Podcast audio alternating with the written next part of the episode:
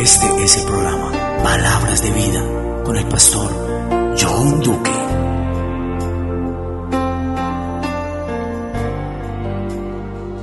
Di a los hijos de Israel, en verdad vosotros guardaréis mis días de reposo, porque es señal entre mí y vosotros por vuestras generaciones, para que sepáis que el Señor os santifica. Quiero darles un saludo muy cordial a todos los oyentes de Palabras de Vida. Un día más, por la gracia de Dios, por la misericordia de Dios, como dijo el profeta, porque nuevas son cada mañana sus misericordias. Éxodo capítulo 31, verso 13. ¿Por qué los cristianos no guardan el sábado? Es el tema que tengo para el día de hoy. ¿Por qué los cristianos no guardan el sábado? Si Dios creó el mundo en seis días y descansó el séptimo, ¿por qué si Dios lo colocó entre los mandamientos de, Él, el pueblo cristiano no guarda el día de reposo? Bueno, quiero en esta hora del día referirme a este tema tan importante sobre lo del día sábado. Y la cuestión que surge el sábado o el domingo o, qué día para eh, eh, guardárselo al Señor. Bueno, empecemos hablando sobre el libro de Génesis capítulo número 2. Realmente el Señor sí quiere que descansemos. Y qué bonita lección para aquellos que trabajan, entiendan que su cuerpo necesita descanso. Seis días trabajarás y el séptimo descansarás. Bueno, hay quienes descansan seis días y trabajan uno. Pero realmente hay un enfoque muy especial ahí en el descanso, como Jesús llevó a sus discípulos a descansar, el hombre necesita un descanso. Y es importante mirar ahí en esos versículos el anhelo que Dios tiene y que Dios quiere que el hombre entienda que hay que descansar. Todo no puede ser trabajo. Todo no puede ser una lucha y una batalla. El cuerpo, la mente necesitan descansar.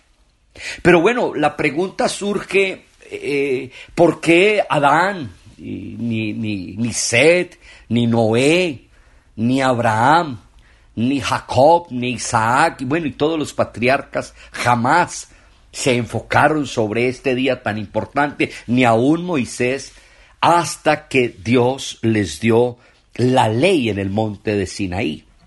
Y dentro de estos mandamientos tan importantes, el decálogo que Dios le dio, Dios le dio el reposo a ellos, al pueblo de Israel, y ahora leemos precisamente por qué Dios se lo dio a Israel y por qué en el Nuevo Testamento todos los mandamientos del decálogo se hablan de ellos menos de este día tan importante, como para muchas personas se ha convertido como en un día tan importante y tan sagrado que lamentablemente muchas personas lo hacen, pero no lo hacen conforme la ley lo mandaba. Así que en este tema, con la ayuda de Dios, con la guía del Espíritu Santo, quiero poder decirles entonces cuál era el fin del día de reposo. Empecemos diciendo que el día de reposo Dios se lo dio al pueblo de Israel primero que todo como una señal. Dice en el capítulo 31 de Éxodo, verso 13, di a los hijos de Israel, en verdad vosotros, está hablando con el pueblo de Israel, guardaréis mis días de reposo porque es señal entre mí y vosotros. Bueno, nadie puede quitar ese, ese versículo y este pacto y esta señal como fue la circuncisión. Y hay que entender esto, que si hay que guardar algo de la ley, había que guardarla todo. Entonces, si hay alguien que quiere guardar el sábado, por favor, hágase la circuncisión y guarde el sábado como lo mandaban allí. Y si no, miren a ver quiénes lo van a apedrear porque esto era lo que indicaba la ley. Así que empezamos diciendo que era un día y era un pacto y era una señal que iba a identificar al pueblo de Israel con Dios. Lo segundo, era un día de recordatorio. Dice el capítulo de Éxodo, capítulo 13, verso 3, y Moisés dijo al pueblo, tened memoria en este día, el cual habéis salido de Egipto, de la casa de servidumbre, pues Dios os ha sacado de aquí con mano fuerte, por tanto no comeréis leudado, vosotros saléis hoy en el, en el mes de Aviv, Y dice, y cuando Dios te hubiere metido a la tierra del cananeo, del eteo, del amorreo, del heveo y del jebuseo, y el cual juró a tus padres que te daría tierra que destila leche y miel hasta esta celebración en este mes, siete días comerás pan sin leudar, y el séptimo día será fiesta para el Señor. Ahora era un día de recordatorio que tenía que ser el pueblo de Israel y guardarlo. Bueno, yo estoy en Israel, gracias a mi Dios, y ver eh, desde el día viernes a las seis de la tarde todo el mundo corriendo escondido porque no podían hacer nada. Es más, no podían ni encender luces. No podían hacer nada, ninguna clase de trabajo, todo lo tenían que preparar muy rigurosamente para guardar el día de reposo, porque era un día de recordatorio. Iban a recordar cómo Dios los había sacado de Egipto, de la tierra eh, de esclavitud, y los había librado. Y en este momento tenía que enseñárselos también a su pueblo, a sus hijos, a su descendencia, porque iba a ser un pacto perpetuo para Israel, como un día de recordatorio tercero era un pacto perpetuo para Israel. Recordemos que el pueblo de Israel no pudo guardar la ley y Dios les dio carta de repudio, ellos no pudieron guardar la ley. Pero Dios les promete en el libro de Isaías capítulo 66 verso 42 que Dios les iba a restaurar ese día también. Dios les iba a restaurar ese día, pero ¿cuándo? Cuando Dios terminara su pacto con la iglesia, cuando Dios terminara con la iglesia y después de la gran tribulación y ya ya en el milenio, Dios promete a ese día porque era pacto perpetuo para Israel por todas sus generaciones. Cuarto, era un día para que su pueblo descansara y agradeciera. Ellos tenían que tener esto como un recordatorio, tenían que tener esto también como un descanso, como un agradecimiento. Pero rápidamente vamos al Nuevo Testamento. La palabra Nuevo Testamento nos da una, claridad frente a toda esta situación y Jesús guardó el día sábado. No lo guardaba como ellos, porque Jesús sanaba y ellos se indignaban porque el Señor sanaba en el día de reposo y Jesús le dijo, un momento, yo soy el Señor del día de reposo.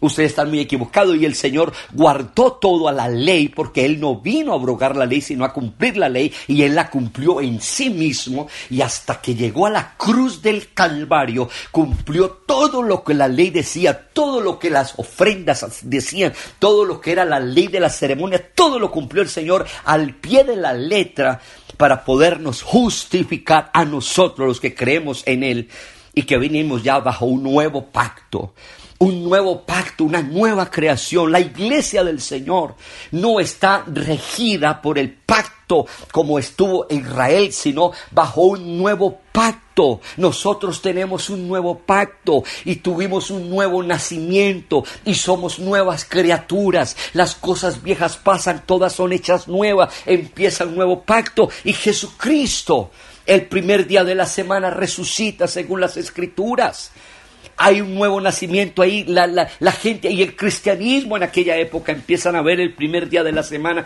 como el día del Señor, el día en que Él resucitó y empezaron los cristianos, más Pablo escribe a los Corintios capítulo 16, primera de Corintios verso 1, cada primer día de la semana cada uno ponga parte según haya sido prosperado, o sea, acomodaron hasta las ofrendas y todo para que cada primer día de la semana, entonces que el cristianismo, la iglesia, la primera iglesia empezó a ver, lógicamente luego llegó Constantino, luego llegó, eh, empezaron a constituir ya el día domingo y bueno, todo esto, pero en sí el Señor no quería enfocarse tanto en un día. Nosotros descansamos al entrar en el Señor y para el cristiano todos los días tienen importancia. Y si quieres guardar un día, guárdalo, puede ser lunes, martes, miércoles, jueves, viernes, pero en sí, en, el Señor todos los días son santificados, ya no esperamos un día para celebrar una semana, para hacer esto, para hacer lo otro, no, el cristianismo verdadero no entra en esto. Pero lamentablemente la iglesia empezó a tener conflictos grandes Y, da la curiosidad, se cree que el día Pentecostés daba un primer día de la semana donde nació la iglesia del Señor. Capítulo 2, verso 1 en adelante fue el nacimiento del Señor, la nueva creación que Dios hizo, el nuevo pacto que Dios hizo con la iglesia, diferente a lo que Dios hizo con el pueblo de Israel. Mientras la señal allá era el día de reposo y la señal era la circuncisión, ahora nuestra señal, aleluya, es el Espíritu de Dios, el Espíritu Santo en el creyente es la señal ah, eh, de que Dios mora en nosotros. Los primeros cristianos, ahora, hubo un momento donde la iglesia tuvo un grave problema y donde les tocó hacer un concilio, está en el capítulo 15, no lo voy a leer todo, pero usted lo puede leer. Y ese concilio era dado porque habían unos, unas personas que querían judaizar a todos los cristianos, todos los que se convertían al cristianismo y los judíos que ya estaban allá, querían judaizarlos a ellos, querían ponerles cargas, querían que hicieran esto, que se circuncidaran, que guardaran días de reposo, lunas nuevas y todo esto. Así que fue urgente hacer un concilio en el capítulo 15 de Hechos de los Apóstoles. Y dice la Biblia en el verso 10, ahora pues, ¿por qué tentáis a Dios? al imponer sobre el cuello de los discípulos un yugo que ni nuestros padres ni nosotros hemos podido llevar. Aquí hay un problema tremendo. ¿Por qué tientan a Dios? ¿Por qué están tentando a Él? ¿Por qué quieren ponerle un yugo a esta gente recién convertida? Que ni nosotros ni nuestros padres lo pudieron cumplir. ¿Por qué le quieren poner ese yugo? Más bien nosotros creemos que somos salvos por la gracia del Señor Jesús del mismo modo que ellos. Es la salvación por gracia, una salvación inmerecida, un amor inmerecido. No le pongan carga.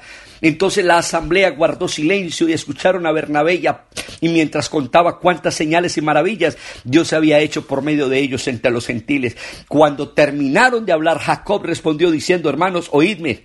Simón ha contado cómo Dios visitó por primera vez a los gentiles para tomar de entre ellos un pueblo para su nombre. Pero no vamos a leer todo esto, quisiera enfocarme en los últimos versículos, el, el verso número 26 verso 27 dice, así que hemos enviado a Judas y a Silas, los cuales también nos confirmarán la palabra el mismo, del el mismo informe, porque ha parecido bien al Espíritu Santo y a nosotros no imponeros carga alguna sobre ellos, antes que os abstengáis de los sacrificios, de los ídolos, de sangre y de lo estrangulado y de fornicación, y si os guardáis de tales cosas, haréis bien, pasadlo bien. En otras palabras, no, no, no, no les inquieten nada a ellos, no les coloquen cargas a ellos, no les pongan leyes a ellos, no solamente a esa gente que se está convirtiendo al evangelio, que está llegando al cristianismo, solamente dígale que no, que cuidado con la idolatría, que cuidado con los ídolos, que cuidado con la fornicación y que cuidado de comer sangre ahogada. Tengan cuidado de eso, de resto, que la pasen bien, pásenla bien. Ahora Pablo llega a Gálatas Sabemos que en Gálatas hay un grave problema donde algunos cristianos querían judaizar a los, a los, a los, a los nuevos cristianos, los querían judaizar, que ellos guardaran leyes y mandamientos. Y el capítulo 4 de Gálatas, verso 9 dice, pero ahora conociendo a Dios, o más bien habiendo sido conocidos por Dios, ¿Cómo regresáis otra vez a los débiles y pobres rudimentos a los cuales queréis volver a servir otra vez? Guardáis los días, los meses, los tiempos, los años. Dijo Pablo, me temo de vosotros que haya trabajado en vano con ustedes. Había un temor en Pablo. El temor de Pablo era que ellos no habían entendido todavía lo que era la gracia, que ellos no habían entendido lo que era el nuevo pacto, que ellos no habían entendido lo que significaba la cruz, la cruz y la sangre que Cristo derramó en la cruz, que ellos no entendían lo que era realmente un nuevo pueblo que Dios había levantado y que había sido ya constituido no bajo la letra, sino bajo el Espíritu de Dios. Ahora Pablo llega a los colosenses y Pablo le dice en el capítulo 2 de Colosenses, verso 8, mirad que nadie os esclavice mediante filosofías y engañosas, vacías, según las tradiciones de los hombres, conforme a los rudimentos del mundo, y no según Cristo, porque en él habita toda la plenitud de la deidad de Dios. Y vosotros estáis completos en él, que es la cabeza de todo poder y toda autoridad. Pablo les está diciendo, cuidado que los engañen con esas filosofías o esas huecas tradiciones de los hombres, esos rudimentos. No se dejen engañar de esto, porque en Cristo estamos completos, en Cristo no nos falta nada, Cristo lo cumplió todo por nosotros, Cristo nos justifica, nos limpia, nos santifica, nos perdona, somos nuevas criaturas en Él, somos nuevo pueblo, nueva creación en Él.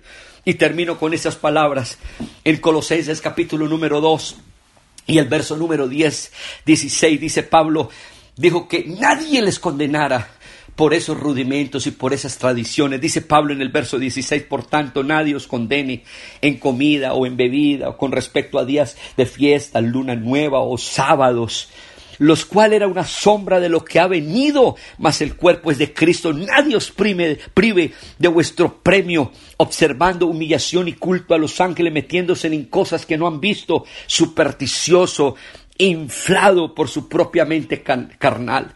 En otras palabras, dice la Biblia, nadie los condene porque ustedes no guardan o, no hacen esto o no hacen lo otro. No, ustedes están en Cristo. Todo, todo, todo lo del Antiguo Testamento era una sombra de algo que iba a venir. Una sombra de alguien que iba a venir, aleluya, a salvarlos y a libertarlos. Así que si alguno está trabajado y cansado, venga Cristo y Él os hará descansar. Cristo es nuestro descanso, Cristo es nuestro libertador, Cristo es nuestro Dios, Cristo es nuestro Salvador y en Él, aleluya, todos los días cobran vida e importancia, sí Señor, nada me tiene, nadie me tiene que condenar que si no estoy guardando el sábado, que si no estoy haciendo esto, que los judíos lo hacían y que había que hacerlo, no Señor, en Cristo somos nueva creación, la iglesia del Señor nació en Pentecostés bajo un régimen diferente, maravilloso, guiados por el Espíritu Santo, lo que ellos no pudieron hacer en la ley, Dios nos permite hacerlo nosotros por su gracia y su amor, aleluya, inmerecido.